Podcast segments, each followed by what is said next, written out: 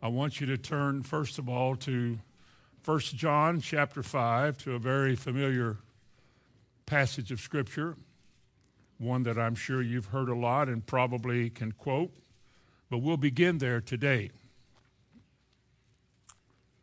I want to talk about truth this morning, the truth of God's Word. Now, that's not the title. The title is Unfailing Truths because I am under the assumption and the belief that if God made a promise in the Bible, then that promise is a fact. Would you agree with that? That a promise has been made, God made it. Therefore, it is a promise that God has made. The problem that Christians have, or churchgoers have with it, is I see that in the Bible. I've heard a sermon about that, I'm not really sure it'll work for me. We probably all wrestle with that at some point in our lives, or maybe there'll be something that you still wrestle with. That's a question and a confrontation we have with what God says as Christians. We can see that he said it. I can read. I see right there what it says. But I look around and see so little evidence of that being real or true or something that is certain, I'm just having a hard time convincing myself that I can depend on that or that I can count on this because I'm afraid it might fail, that it might not work. And I want to correct that today by talking about the unfailing truths that are in the Word. In the dictionary, the English dictionary, the word unfailing means not falling short of expectation not falling short of expectation. But see, expectation's the key.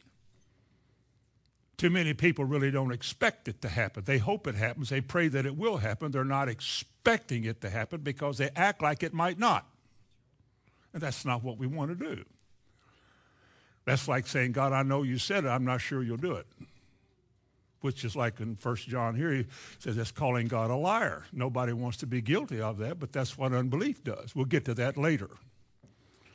Another way you can say what unfailing means, it is something that is completely dependable. If in my ministry in my time in ministering the word of God to people, if by God's anointing and by God's doing, I can't, but if by God's doing, he can convince a congregation of people that God's word is completely dependable, we've had wonderful success. Because all you will need in life to cope with any circumstance you're going to face is what does the word say? Because to you, if it's changing and working in you, the word becomes the truth, the absolute, dependable, expected word of truth because it cannot fail. Now in 1 John chapter 5 and verse 14 it says, And this is the confidence that we have in him, that if we ask anything according to his will, he heareth us. And if we know that he hear us, whatever we ask, then we know that we have the petitions that we have desired of him. Now, again, I don't need to digress a long time about this because we've done it so many times, but the Bible says this is the confidence. This is the kind of expectation that has come to me from God through his word that if I can find his will and then ask him, that I can be sure and confident that what he has promised, he will do for me. Wouldn't it be nice if it worked like that? And yet, that's what he said. This is the confidence that we have in him. If we ask anything according to his will, he hears us. And if we know that he hears us, then we know that we have what we have petitioned of him. The word confidence is an inward certainty. A better definition of would probably mean an assurance of mind in the truth and reality of a fact. The assurance, Paul said, I am firmly persuaded. Remember that? It is the Word of God is to me from God his assurance that he will do what he said. Now, if I really believe that, if I'm there, then I have confidence in God that whatever I ask for, he'll do it. Wouldn't that be nice? What if that's the way we all lived and thought and functioned? That God will watch over his word to perform it. That all we need to know is what is the will of God. What is the will of God? Isn't that why our minds are being renewed? That we might prove what is that good and acceptable and perfect will of God? And he said if we ask anything according to that, we have it. It's ours. This is the way my mind ought to think with regard to God. If you have said it and I have believed it, then it is certain that I shall have it. It will come to pass in my life. I will experience this. Because when a man is confident, he or she is able to say, I'm sure, absolutely sure. How can you be so sure, they say to us? How can you be so sure this will happen? Look at all the people it doesn't work for. I don't know about all the people that you're talking about. I know what I believe. I know what is in my particular heart. In my relationship with God, the light that he has given to me has brought confidence to me that what he has said he will do. Now, that's how we should live. With regard to God and his word, we should live that if God said it, he'll do it. If he spoke it, he'll make it good. Therefore, I take no thought. I will not worry. I will not fret. I will not wring my hands in anticipation of possibility that it might not work because if God said it'll work, it'll work. That's where my confidence is. Now, that's where we all should be. To live in such a way that we expect God to do what he said. Expect it to happen. That's why we take no thought. That's why we don't worry. If I'm talking to you, that's why we're not afraid of tomorrow's forecast. The job market, the fear on the streets, and the cost of living and health and all of that stuff. We don't even burden ourselves with that because we have a promise from God that he shall supply all of our needs according to his riches and glory. Now, if he said he will do that, and that's an unfailing truth, it has to work because God said it, then why should I take thought about it if I believe it? Because if my faith puts me in connection with the promise and it'll come to pass just like God said it. Paul said, I know in whom I have believed, and I'm convinced. I am convinced that if he said it, he'll do it. In fact, I'm so convinced that I'm going to act like it's already done even before it happens. I'm going to act like I have something you can't see. And you're going to mock me and ridicule me and wonder what kind of a religion I have. But I'm going to act like I've got something that you can't see and I haven't experienced yet, but except in my heart. But isn't that what Jesus taught? What things soever you desire, when you pray, believe. Believe that you have it you can't see it. You can't feel it. He didn't say you look better, feel better, sound better. He just said when you pray, believe. Believe you have received what was promised. And he said, on the condition that you believe you have it, you'll get it. Now, if you have that, if you believe that, you have confidence. You'll walk as though it's real. And there'll be people that'll ask you, what is this reason of hope that is within you, this expectation that you have? How can you expect something to happen? Uh, I mean, how do you know God will do it? And you say, because he said he would. How can God fail? If he said he will, then he will. That's the truth. If he said he will, he will. That's the truth. If he said he will, he will. That is the truth. If he said he will, he will. That's the truth. Then what has he said? Because what he has said is his will. Would you believe that? Now, God opened our eyes and our hearts to discover with our hearts your will for us. I've been told, as you've heard, there's nearly 8,000 promises in the Bible. 8,000. I would assume that every promise is a truth because God said it. That if God said it, it's true. You couldn't say if God said it, it's not true. That's false. But if God said it, it's true. Now, if God said it and it's true, it can't fail because that's what he watches over to do.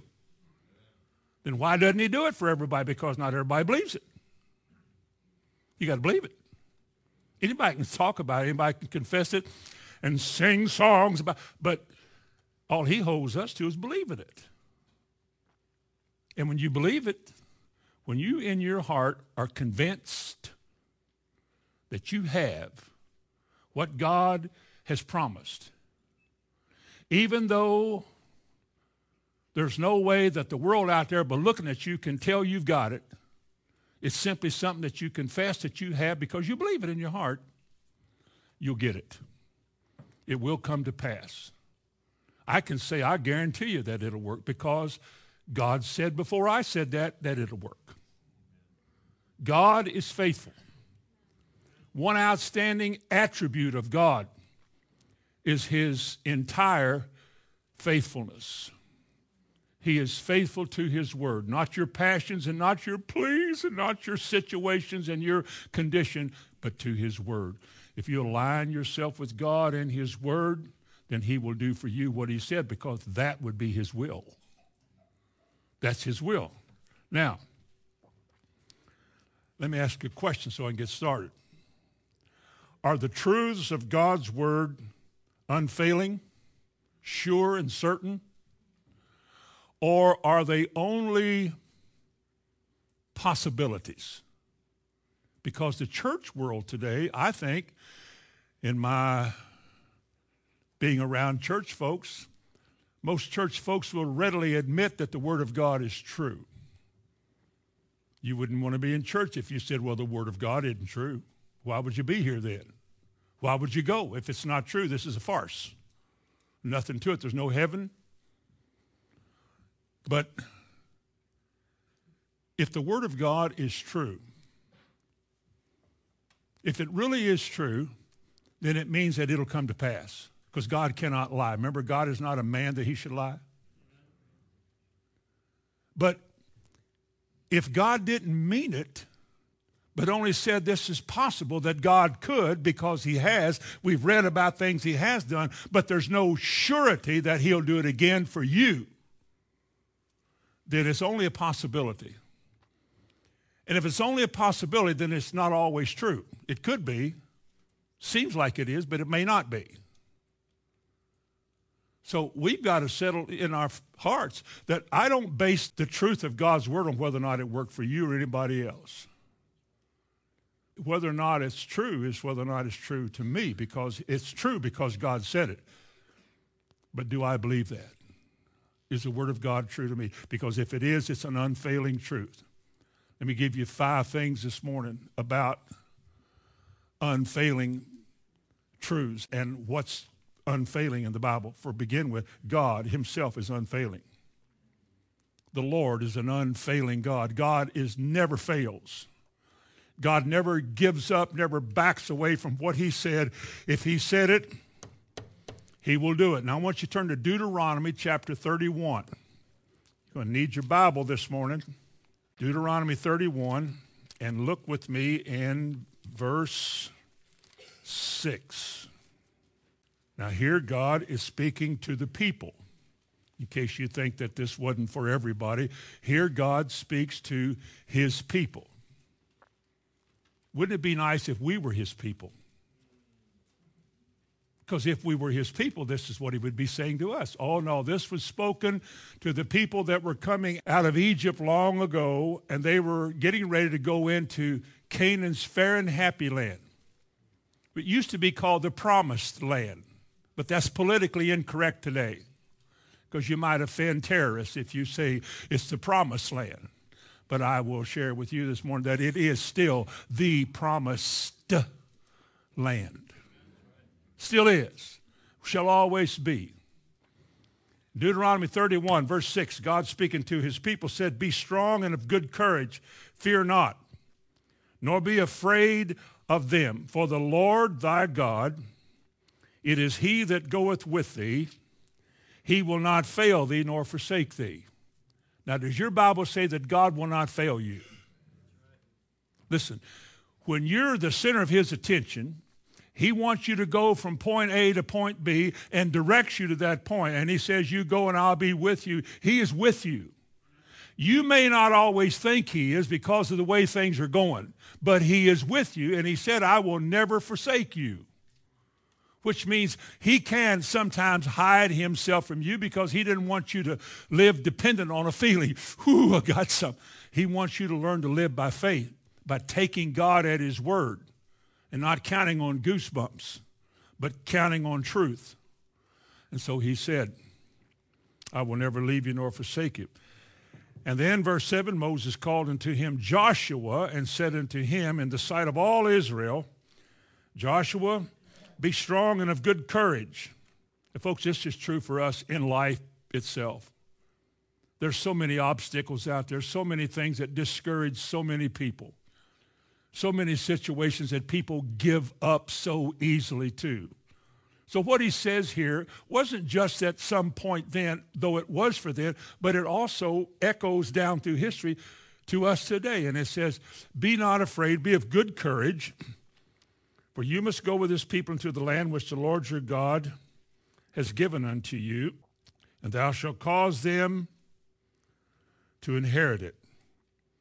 He said, You're going to go with these people, you're going to lead them in. And in verse 8, he says, And the Lord, he it is that goeth before thee. He will be with thee. He will not fail thee. He will not forsake thee. Do not be dismayed, forlorn, cast down, fearful, and uncertain. Don't be like that. That's a sign you're not really trusting God.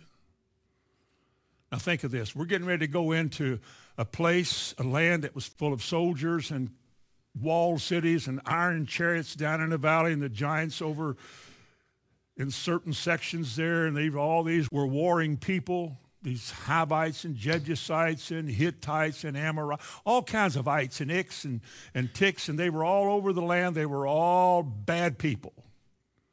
That's why God was sending them in and said, get rid of all of them. I'll go with you one step at a time.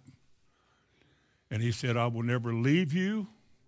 I'll never forsake you. And listen, I am with you. I am with you. How many times does the Bible give us that for assurance? Even the 23rd Psalm, yea, though I walk through the valley of the shadow of death. That's, guess, one of the most fearsome things to mankind is dying. And yet you can't go to heaven until you die, unless the Lord comes. But Yea, though you walk through the valley of the shadow of death, what did God say? I'll be with you. We're not alone. We're not alone this morning. The Lord is here this morning. Where two or more are gathered together, he's in our midst. He's here. We're not alone. We may not be able to see him or in some way relate to him that way, but he's here anyway because he said he would be. He can't lie. If he said he's here, he's here. Two or more, we got more. There's there more than two here that believe? Yeah, yeah, there is. There is. Well, then he's here. He said he would be. Isn't that right? We're here, hopefully, by his inspiration to discover truths in his words that will bring confidence to us in our life that we will live like it's true. Live like it's so. God is true. God is so. Even in the New Testament, he said in Hebrews 13, he said, I will never leave thee nor forsake thee. And the battles that you may fight in this life, you don't fight them alone. Even concerning your wars and your skirmishes and your fights and those long nights, you wring your hands and you, oh, I just don't know what I'm going to do. He said, There is no temptation taken you, but such as is common to man. And God is faithful, who will not allow you to be tempted beyond that which you're able, but will with the temptation provide a way of escape. He's on your side. God's for us, not against us. He's going to train us and test us and turn us from the old to the new. And that sometimes is a painful, chastening moment. But it's for our good. The end of a thing is always, with God, better than the beginning. No chasing for the present seems to be joyous but grievous. Yet later, it brings forth praise and thanksgiving to God because you come out better than you were when you went in. So we don't always understand all of those kind of things, but we must understand this. God said, I will never leave you nor forsake you, and most of all, I will not fail you. One of the complaints in Psalm 77 when God was training his people from being slaves to being his people and thinking the way he wants them to think and, and acting the way he wants them to act. They were being tested and refined. And in Psalm 77, they said this in verse 7 Will the Lord cast off forever? Have you ever felt like that? Ah. You better wiggle your head sideways. You ever felt like the Lord was not doing what he promised he would do, all those wonderful things you heard in church, all that stuff the preacher said, it ain't working for me. Some of those nights when the cough won't stop or the fever won't go down, or it's been two weeks now and the rent's past due, or whatever it is. She's not better, the kid's acting worse, and he's and this, and you just feel like you've been deceived. All this hope that you got from church and everything now, it's just, it's just not working. That's happened to a lot of people. We've all had our moments. I've had my moments. I've had to repent some things I've said to God. I remember telling God once, if I was you, I wouldn't let me go through this. I'd blink my eye, my little child here would be well. But oh no, no, no, no. Just ugly, real ugly. And then realized the kind of attitude I was having and had to repent. But then at least I discovered I still have a bad attitude. That was a long time ago. I think I've worked on that quite a bit. I'm trained, my mind, my mind in being renewed, it functions as though God only is always true and right. He cannot fail. The problem is never with God, it's always with us. God doesn't lie and deceive and mislead his people. If he said, I'm with you, I'm with you. He's with you. If he said he will guide you safely, he's going to guide you safely. If he said that he that started a good work is going to finish it, whether you feel like quitting or not, you're going to stay with it and you're going to be finished. Because God cannot lie. If he said it, then it's so. But he said, Will the Lord cast off forever? Will he be favorable no more? I mean, is God through with us? He just got the good out of us and then he's going to drop us? Or in verse 8 of Psalm 77 said, Is his mercy clean gone forever? That's the Kentucky version. Is his mercy clean gone forever? That's how we'd say it. Doth his promise fail forevermore? Listen to me. Why would a man talk like that? Why would a child of God ever talk like that? These were his people. They said, Has his mercy quit? They looked at their circumstance, their situation, and things weren't well, and they weren't getting any victories, and they were being defeated and, and cast down. They had no hope, no. It just seemed like it just. They even said when they got out in the desert, he said, He brought us out here to kill us. Remember that? We could have died back in Egypt. Why'd you bring us out here to die? So, he said, Has his mercy quit? Is he done with us? It's never going to work. That's what the devil says. See, it ain't going to work for you. See, it doesn't work for everybody. See? You've been misled. See? Look around all the people. Just tell me two people what you want and has ever worked for. It doesn't work. It's possible God could do this, but chances are he won't do it. You're not spiritual enough and you're kind of ignorant and you know, you know. So you start thinking like that. As a man thinketh, so is he. Then God has to move in your life and invade your life and get your attention because he did in Psalm 77. Then the light came onto these people and said, You know what my problem is?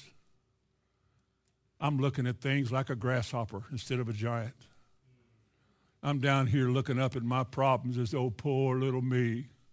I'm just a poor little grasshopper being stomped on by big old bad giants.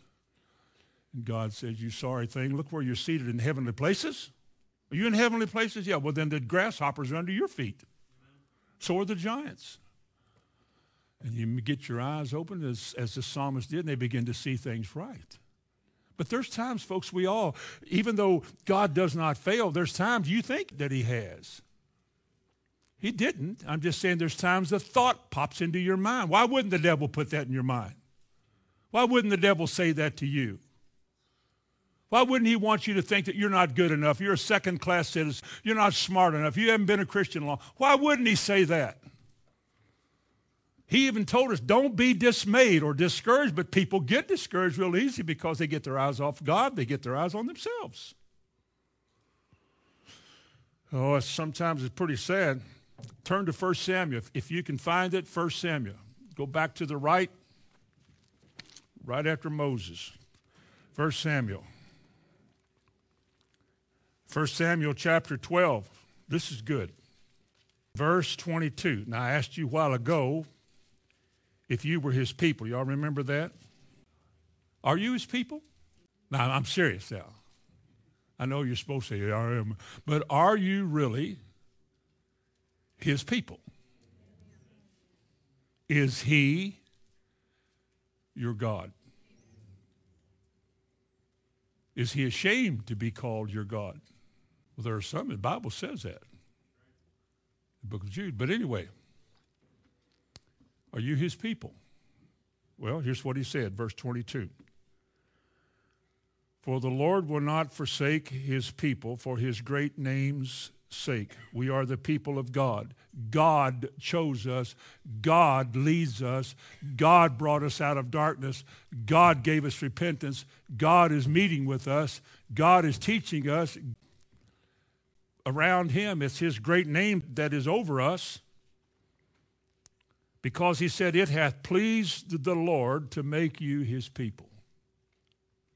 I wonder why it would please him. Would you have made you his people? I don't think so. Well, maybe you would, or maybe you like yourself, but it'd be tough for me, knowing just exactly how I am, to say I would make me one of his people. Uh, far from it. And the more I get to know some of you, I wonder how you got in here too. I'm just kidding you about that. I'm just saying, hopefully, to get our attention, that God took people like us who were living failures and brought us to Him, broken down, miserable, wretched sinners, full of all the wrong attitudes and ideas, all the mistakes we've made, and all the bunched up mess was in our minds, and called us His and not only said, I have brought you out of the miry clay, I have set your feet upon a rock, and I have especially made you my child. You are now directly connected to the Almighty, the creator of all the earth. He has especially chosen you to be his child. And you say, Me, you. I'm not worthy. You not only are not, you never will be worthy of all this because you can't earn worth in this kingdom. God makes worth for himself when he chose you. You're his. He brought you out of the world, separated you unto himself. That's called sanctification.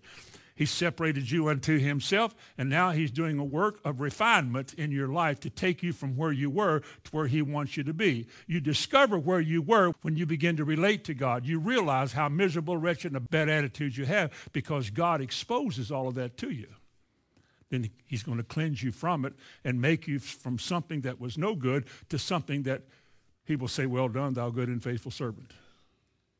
Why would he pick us? I don't know. I'm really glad he did. I'm really glad that he did.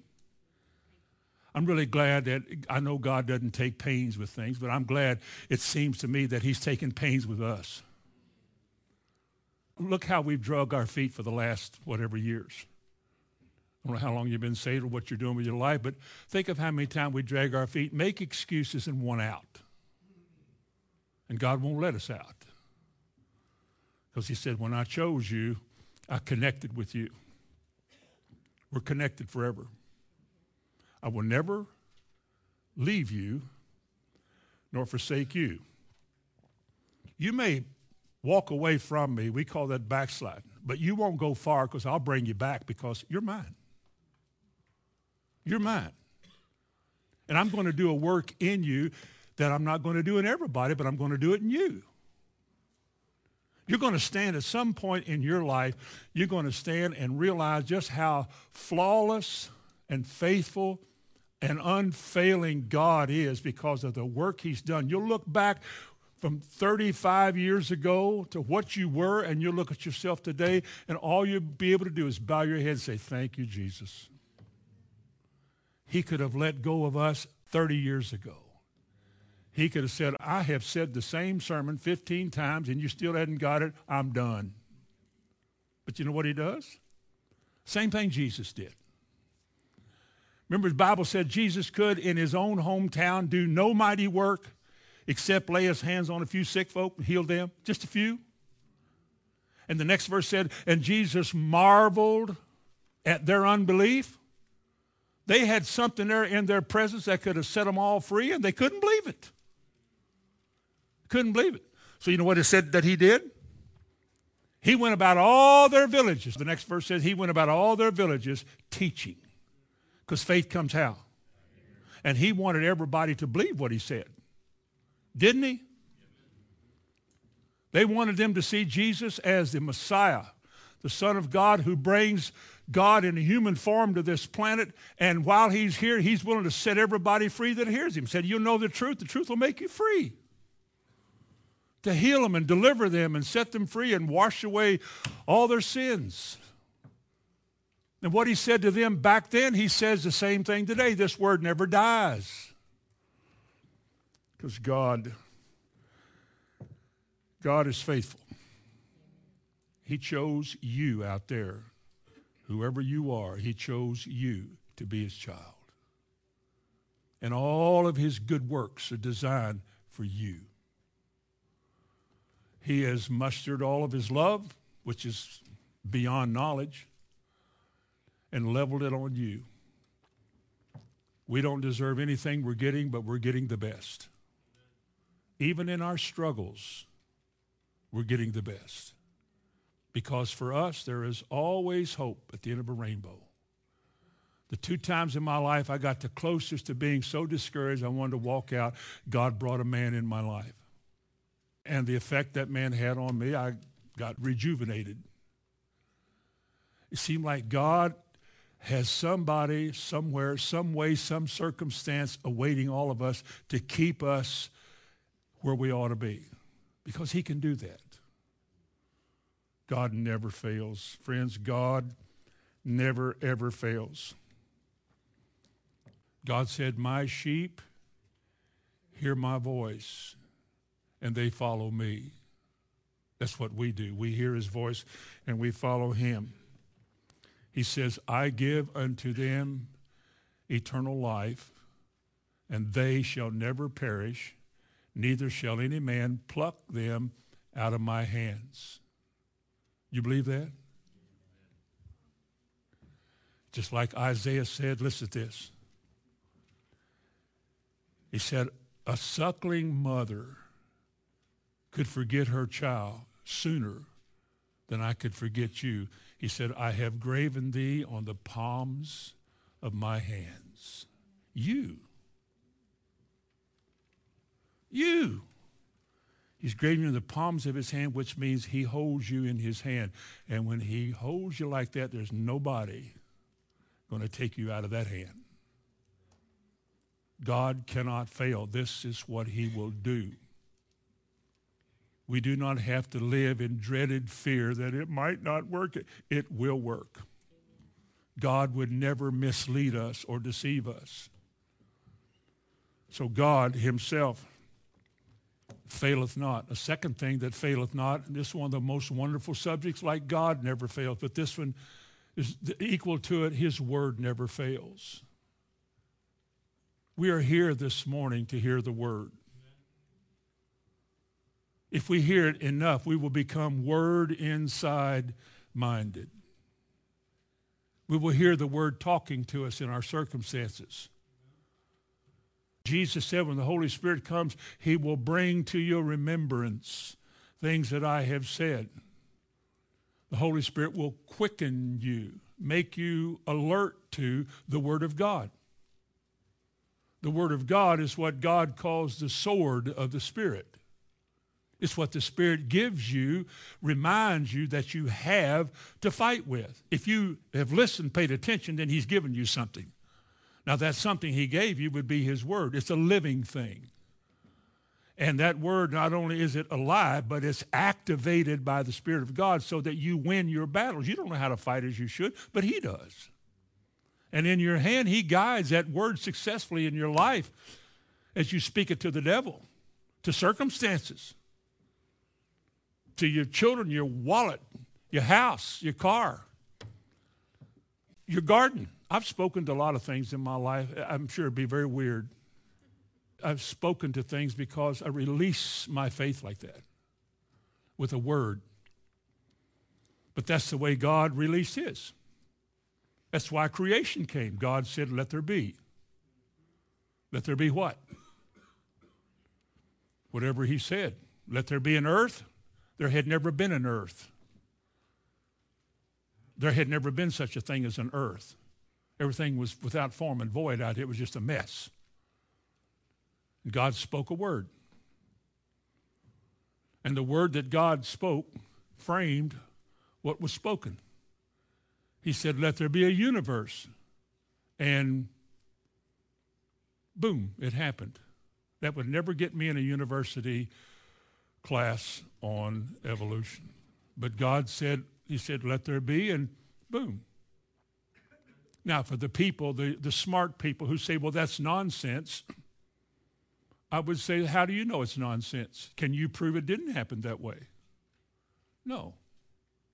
Well, see, I don't have to prove that it happened that way. All I have to do is believe it. I don't have to prove the Bible's true. All I have to do is believe it. All I have to do is take what was given to me and accept it as true because this is what God watches over to perform. This is the Word of God. Go to Joshua you're not far from it. Go back to Joshua, right after Deuteronomy, if you're new to the Word of God. Joshua chapter 21. And look at verse 44. And the Lord gave them rest round about according to all that he sware unto their fathers, and there stood not a man of all their enemies before them. The Lord delivered all their enemies into their hand. Did he say he would? Then notice the next verse. Same thing is true today. There failed not aught. That's a good way to say it. Failed not aught. There failed not one good thing which the Lord had spoken unto the house of Israel or to the assembly that is in Shelbyville, Kentucky in the year 2012. Listen to me. If it did not fail then, it doesn't fail now because God has forever settled his word in heaven. That's Psalm 119, verse 89. Forever, O Lord, thy word is settled. It changes not like the Lord. In eternity, the word will say what it says now. In fact, all eternity will come to pass as the word says it will come to pass. God is a living word. It says so in John chapter 1. Think of it. Not one thing has failed of all that God said. And for all those people that say, well, I tried it and it didn't work, that is a lie. That is a lie. God never said try his word. He said believe his word. In Joshua chapter 23 and verse 14, and behold, this day he said, I am going the way of all the earth as he's going to die. And he said, And you know in all your hearts and in all your souls that not one thing hath failed of all the good things which the Lord your God spoke concerning you. What all has God said concerning us? Who is the word for? The Bible. Who's it for?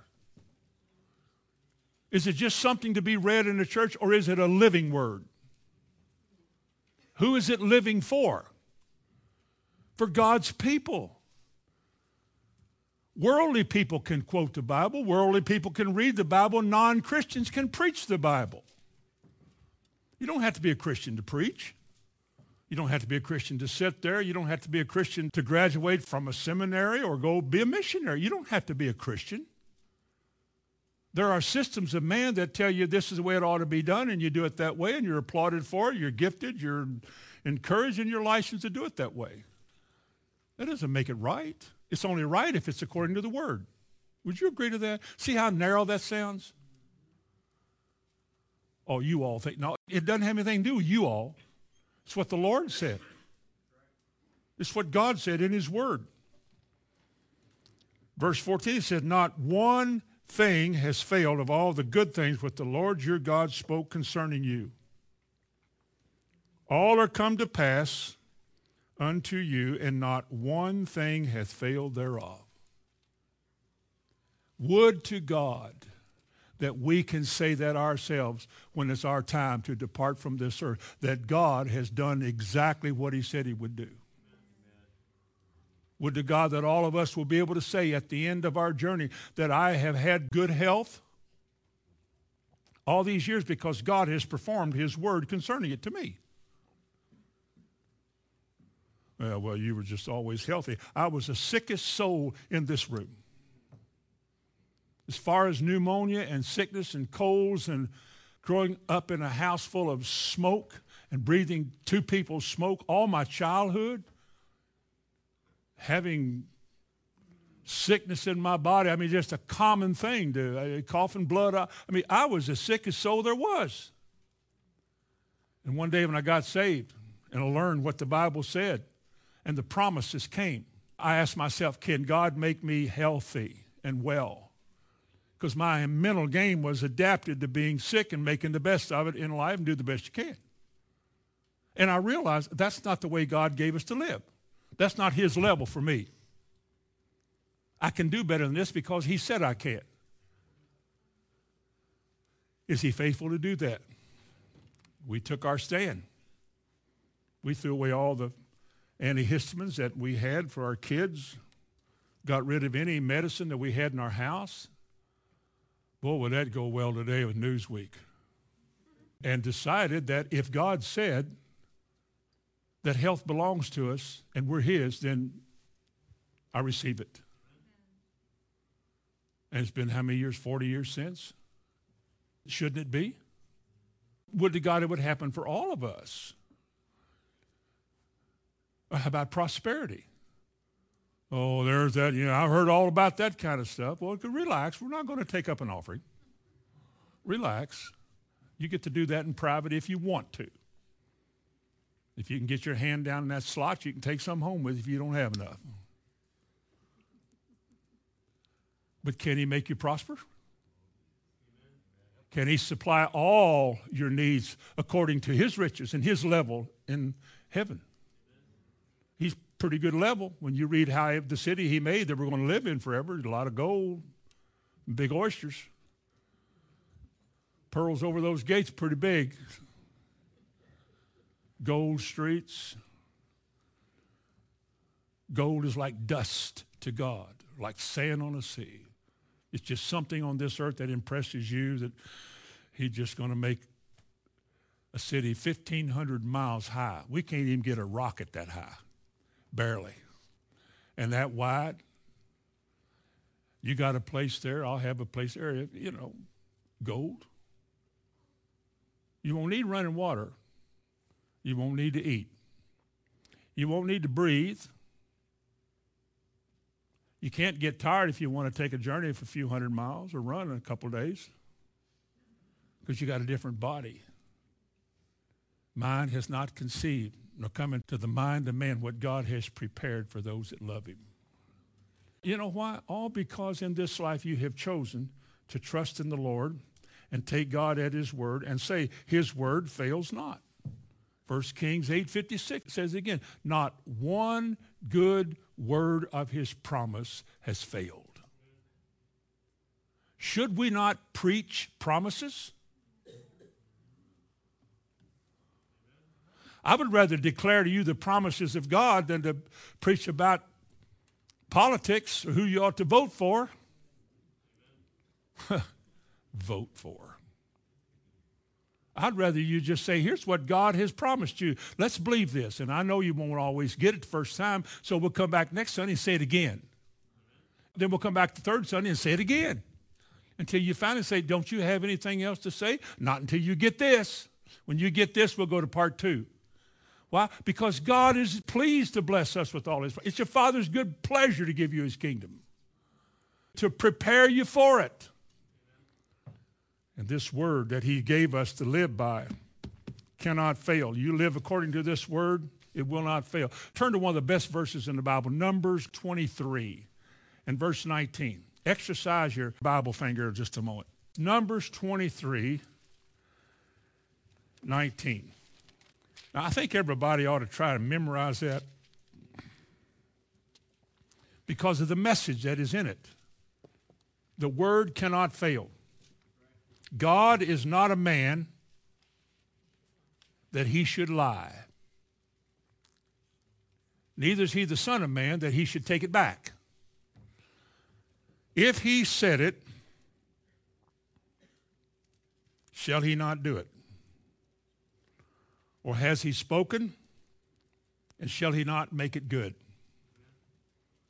Does your Bible say something close to that? All right, listen to it again. God is speaking to us through his word. We don't need an audible voice. He gave us his word. The only book he ever gave, the only inspired writings on this earth are that book.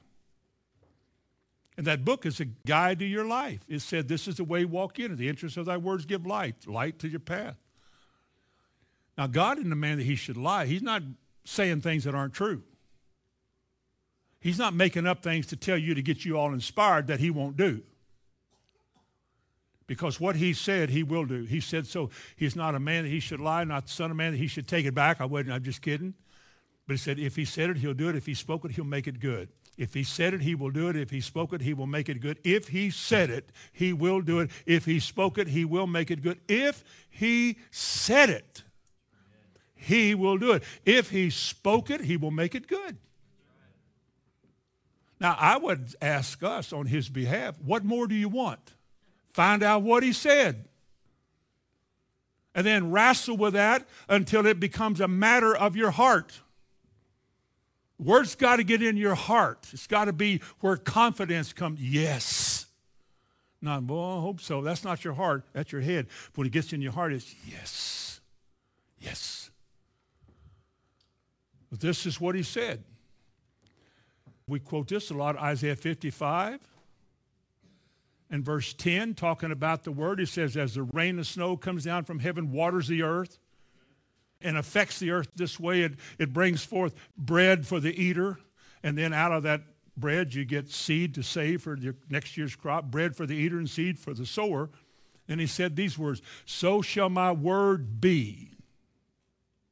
God said this So shall my word be that goes forth out of my mouth. It shall not return to me empty but he does two things. It shall accomplish that which I please, and it will prosper in the thing whereto I sent it. Selah. That means pause and think about it. Listen to it. God said, The word that goes forth out of my mouth is a promise, it cannot fail. This is my word, it's an unfailing word. It is designed, when God spoke it, it is designed to affect not heaven, but this earth. It will accomplish that which he pleases. What does he say pleases him? Read it. Promises. That's his will. Promises. And it shall prosper in the thing whereto I sent it. Did he send it to fix things? Did he send it to inspire things? Did he send it to bring things? His word will not return unto me because he's not a man that he should lie. If he said that, he'll do that. If he spoke that, he'll make that good. He will cause the word that you believe that comes from this book, not somebody's idea, but the word you believe out of this book, God said he not only watches over to perform it, but he will see to it that the word accomplishes that which he sent it to do. If there's one single verse in this Bible that says that I am a healing God, I will heal you. If there's only one verse in the Bible that says God will heal, then that's what he will cause his word to do for that person. It won't work for everybody because it's not for everybody. It is for his people. And yet his people say, I don't know about that. Well, I heard about. You're getting it all wrong. He sent his word to his people. He said he will never leave his people, never forsake his people. And he said, and the word you're hearing is designed to accomplish what I said it will do. He prosper. How about saving you? How about renewing your youth like the eagles? No, that won't work either. Well, let me see. Maybe we can find something that, you know, the church today limit the truth to God's word to one promise. Forgive us of all of our iniquities. Psalm 103, verse 2. He forgives us of all of our iniquities, period. That's the end of it. Close the book. And yet the second part of that same verse says, and he heal you from all your diseases. And yet we say, I don't know about that.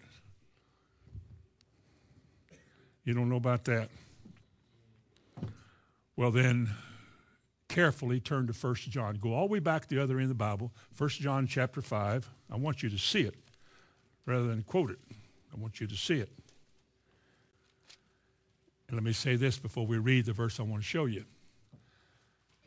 Down through history, the history of the church, and in Christendom as a subject, there have always been skeptics. There's always been unbelieving skeptics who will say, yes, the word is true. Yes, God is faithful. And then they will say this to nullify that. They will say, but you can't always say that God will do something because you ask him to. For while he could do it, he may not want to because he may have something else he wants you to do besides what he said in his word he wants. Well, if that's true, then I can't believe anything because God may change his mind. But I've already said he repenteth not what he said. He doesn't change his mind. If he said it, he'll do it. If he said it, he'll do it. He doesn't say, well, I know I said that, but now in your case, he didn't say that. There was not even one verse in all the New Testament, not even one verse about the ministry of Jesus where he ever told anybody to be sick. He never said to any feeble soul, Oh, this is for the glory of God. You stay sick. But three times in the New Testament it says, He healed them all. You talk about several thousand. He had a chance to say, well, not all of you are going to get this. He healed them all, all day long. They brought him to his doorstep. They brought the lunatics and the insane and the impaired and the feeble. They brought them all, and he healed them all. How dare anybody in Christianity today say, well, God may not want to? You are a liar. And here's what God says about those in Christendom who say, well, we know he could, but he might not. Look at verse 10. Verse 10. He that believeth on the Son of God hath a witness in himself, if he believes. And he that believeth not God hath made him a liar. You know why and how? Because God said he could, God said he would, and you say he might not then that's saying God lied. And he that believes not God has made him a liar. If you're not sure about something, say nothing yet. Put a watch over your mouth. Bring yourself to your knees and say, God, open my eyes that I may behold wondrous things from this law. I've been sitting in church all of my life and I'm still not confident that it's going to work for me and I'm just so afraid. Oh, oh God. Oh, God, deliver you from that. Bring us to the place where we can look death in the face and say, I'm not scared of you. You have no control over me. Where's your victory? Death. And all the forecast on the media, the views media, which says whatever it can say to control the mindset of a public. Oh, you're going to die, four out of five get this, and your money's going to go away, and you're going to pay more taxes. And inflation has gone up, and it really has. They don't talk about it, but it really has. And all this, uh, all that's supposed to bring gloom and doom. And yet, for a Christian, when you hear stuff like that, that's the sound of a sword coming out of its sheath. Then you hear the Spirit of God on somehow on the inside prompting you to say with your mouth, I rebuke that. That is a living lie. It may be like that to the world, but for me, it shall be even as the Lord told me. And if God said, I am healed, I am. And if God says, I can do all things through Christ, I can. And if Jesus said anything, whatsoever you ask for, it shall be done, he will. Whom should I fear? Romans 8. Of what should I be afraid? If God be for me, who can be against me? He has armed me with his word. This is his ammunition. He said to us, if anybody speaks not according to this word, they have no light. That's why they lie. That's why they call God a liar. Today, miserable all over the country.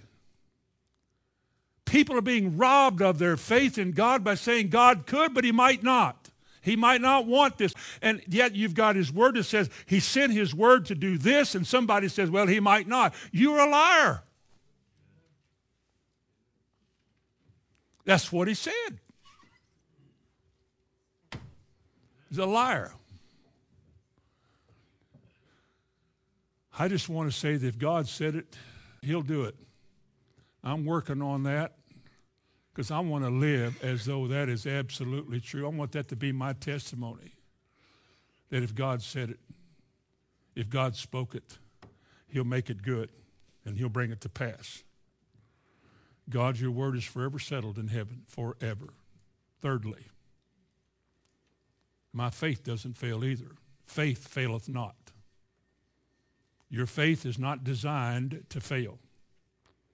Listen to this, Matthew chapter 21 and verse 22. Listen to this. All things whatsoever you ask in prayer, believing, you shall receive. What's the condition for receiving? Help me now, all of you. What's the condition for receiving? Believing. What if you're not fully convinced what if you're not persuaded yet that it absolutely will work for you? What if you don't have full confidence in it yet? It won't work.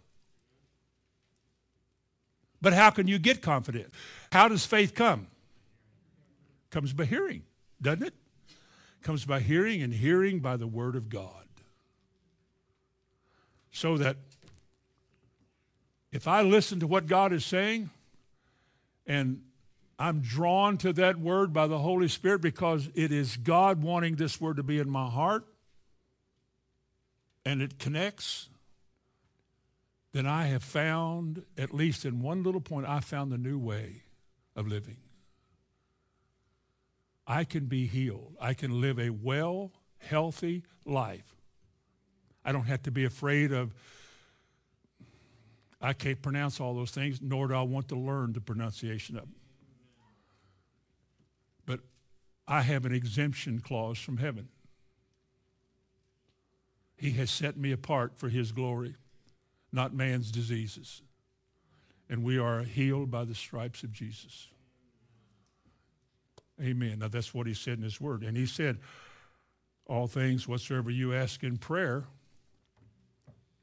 believing, you shall receive. That sounds to me like if you believe, then it works. Doesn't it you? That if you have faith in your heart, it doesn't fail. Let me go to this other verse, Matthew 17, 20. He said, if you have faith as a grain of mustard seed. A mustard seed's a little thing. And what did he mean by that? Well, he means that the way it's designed, the way God made a mustard seed or a grain of corn, is this. If you put it in the ground and the right elements work and breaks down the outer core, then the life that is on the inside of that seed given to it by God, it'll come up. It'll come up every time. It's made to. It's designed to. That's the way it works. Same thing is true of faith. You feed your faith. You get faith first. Let God bring it to you from the Word. Let your eyes be open. A little ding goes off on the inside, and you begin to see what He's saying, and you say, Yes, praise God, this is going to work. That's why you can start walking in divine health, is because you believe for it. God gave you light. Start living that way and walking that way. And, and the more you walk that way and the more you live that way, the more it just comes to pass. You're not even conscious of trying to make it work. I'm not trying to confess it to be true because that's not faith. I do not make the Word of God true by believing it. Because the Word of God is true whether you believe it or not. But when my faith is prompted by the Word so that I say in myself, praise God, that's going to work. I can believe that. I may not be able to believe everything, the things that I wish I could believe for are different than the things I know I can believe for. I love to go into the hospitals. I say it again, I'd get in my car, cancel everything I was planning to do, and go down there to the Kosair Children's Hospital. There wouldn't be a child left in that place, and I got walking through the hallways, snapping my fingers, get up, go home, get up, go home, get up, and it'd all be well. I wish I could do that. Well, don't you believe? Well, I believe what I can believe. What a man wants to believe and what a man can believe are two different things. I know what I can believe. It's in my heart. I'm confident and sure about it. I'm not always sure about you or about others, but I'm not responsible for your faith. You are. There have been a lot of people gone through trials that I thought, oh man, ugh. for what reason, I don't know. Because I've seen other people go through trials and say, they'll be all right, no problem. Just comfortable. Whereas somebody else, I'm thinking, oh man. I don't always know where somebody else is. I know where I am. And sometimes I'm given something about somebody else and I'm confident with them too. Faith is a matter of your heart. It's something specific for you that is based on God's word. It doesn't make the word true. It is given to you because the word is already true. It is never designed to fail because once it embraces the word, like Jesus said, what things soever you desire when you pray, believe. You have it and you will get it. That's a promise from God. And so when you have something that God gives you, it works.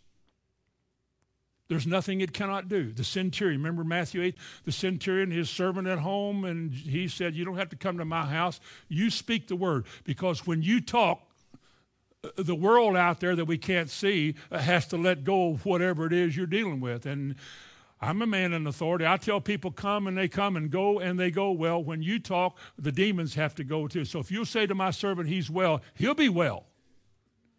Wow. How about men that tore a roof off of a house? Four men. They believed that they could get this poor little fella into this house, that he would be healed. They were sure of this. They were going to try. They were said, if we can get him where Jesus is, he'd be like us. They wouldn't even let him in the house. But they climbed on the roof and tore the roof off and lowered the man in the house where Jesus was preaching. How would you like to be in a meeting like that? The preacher's preaching and dust is falling and straw is falling. A little, the house is not big in those days. And, and here comes four guys, you know, lowering the little fella down in a little sheet. And the Bible said when Jesus looked up and he saw their faith. That's what faith does. To a lot of people, there you're making a fool of yourself. But to the man who receives, you just gained a great victory. You're going to run and play and dance and jump up and down. When they hit that note about, I will sing and I will dance, this one here will. And he'll take off running. There's wonderful life when you live the life of faith because something is lodged in your heart that makes you sure and certain about what God has shown you, it really will come to pass. Can't explain everybody else's problems. I can't. I can't explain other people's failures. I can't. I just know that what's given to one of us is given to all of us. And whoever in here has ever failed, you can recover and make it right. All of us. God has not forsaken the least of us. Not any of us. And he's still for us and he's still on our side. God is good and God is gracious. Amen. Well, what about Luke 22 and verse 32? You know, it says, Simon, Simon, you know, the devil has desired you that he may sift you as wheat, but I have prayed for you that your faith fail not. What about that? Well, Jesus didn't say his faith is supposed to fail. He gave him faith. He didn't give you something that fails. But faith operates by man's will, too. Amen? I have to will to do what God said. God doesn't make me do his will. If he did, I could never be judged for unbelief because it's all up to God. But faith comes how? By hearing. If I've heard and I believe and I lay hold of the word, it's designed to work. It's supposed to work. Faith is what honors God and what God honors. It's faith. He didn't give it to you so you would fail but because it's an act of your will. When you get faith, you become a target of the devil, and he tries to make you afraid. The two big enemies of faith are fear and doubt. Remember, Peter walked on the sea in Matthew 14. Peter got out of the boat and began walking on the sea, didn't he? Had the same power Jesus had, doing the same thing Jesus did. They're both in the same level. Standing on an ocean, a raging sea, walking on water. Impossible but possible. Did it. And what the devil do? Well, he got his attention on the waves and the sea, and he began to think, whoa. And then he began to be, even though he was walking on the water, he began to be fearful and afraid, and he began to sink because that'll always kill your faith. So that just proves that you can have the faith to get out of a boat and walk on water, but you still have to fight the good fight to keep it there. But Jesus grabbed him by the hair of his head and drug him back to the boat. And so, actually, he didn't. He picked him up and said, Oh, you have little faith. Why did you doubt? What if Jesus said to you this morning, with your needs and my needs, Be it unto you this morning, whoever you are, be it unto you according to your faith. How would you do? How would you do if he said, Be it unto you according to your faith. Let me tell you something else that doesn't fail so we can close. Love doesn't fail. Love doesn't fail. It's the biggest, most important single subject in the Bible because God identifies himself as love. Love is what covers a multitude of sins. It keeps us from killing each other and running off and quitting and giving up. Love is what says, I forgive you. Love is what removes hate and vengeance and takes meanness out of your life. Love is a playing field where all who are God stand together. Doesn't matter where you are, what country, what color, what your parents are, what planet you came in from. When God brings you to Himself, you stand together. We're all different, folks. We're all different.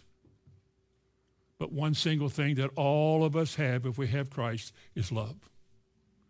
Love is a choice. You can choose to love somebody, or you can choose to have a root of bitterness in your heart and draw back.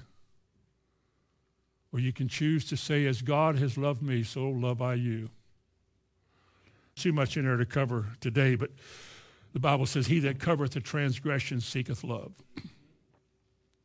Has anybody ever not been offended by the church folks?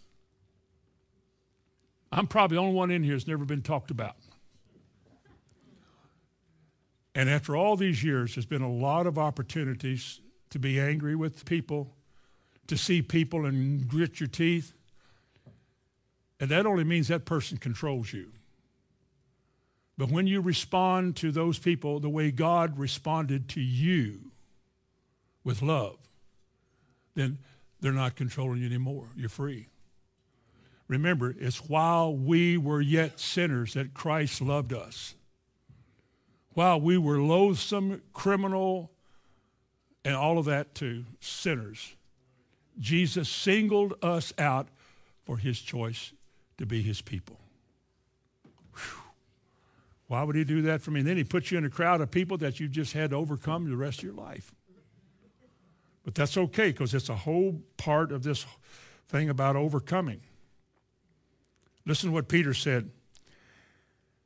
And above all things, have fervent charity among yourselves, for charity or love covers a multitude of sins. We're not here to remember what you did or what you said or how bad it was, but only that God has been good to us and has delivered us from ourselves. And you can't speak of love in the final verse without speaking of compassion. God says in Lamentations 3, verse 22, that his compassions fail not. It's like they're new every morning. Compassions mean his mercy, his tenderness, and his kindness to the likes of us. He leads us gently through life. He can yank on us every now and then. But God's design for me and you is to take us from death to life, to reach the end of your journey and hear him say, Well done, thou good and faithful servant. This is why failure is not given to us. God doesn't fail. His word doesn't fail. Our faith doesn't fail. Love doesn't fail. His compassions don't fail. We can't find failure in any of this. Everything is success. I can do all things through Christ. Amen. Bow your heads with me. Heavenly Father, in the name of Jesus, as you look down upon us this morning or as you walk these aisles where we are, we're aware that there is nothing about us that you do not know. Every weakness, every flaw, every attitude, every mistake, what we did last night, what we said this morning, nothing is hidden. You have made us to know that we are exposed and open to you. And at the same time, you have shown us that you love us, that we're in the palm of your hand, and that you started a good work in us. I pray, Lord, that our hearts will be open to you and all that you have for us. That when this journey in life is over, we will look forward to that coronation day when we find our place in heaven. I ask you to bless these people here this morning, bless those that hear. Lord, we're a needy people this morning. Like the song says, I need thee every hour. We do. Thank you for being good to us. Thank you for being gracious to us. Thank you for your mercy and your kindness. Thank you for everything you've given us that we don't deserve. I ask you to bless every row, every seat, every person that's here this morning, everybody that listens, that we'll live the way we should live and know that you're not going to fail us in any way. In Jesus' name, amen. Amen. Would you stand to your feet?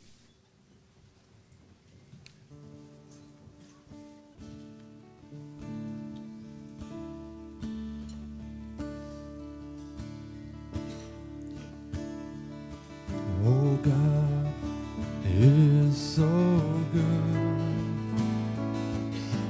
God so good.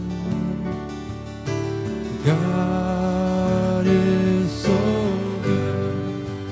He's so good to me. He answers prayer. He answers prayer.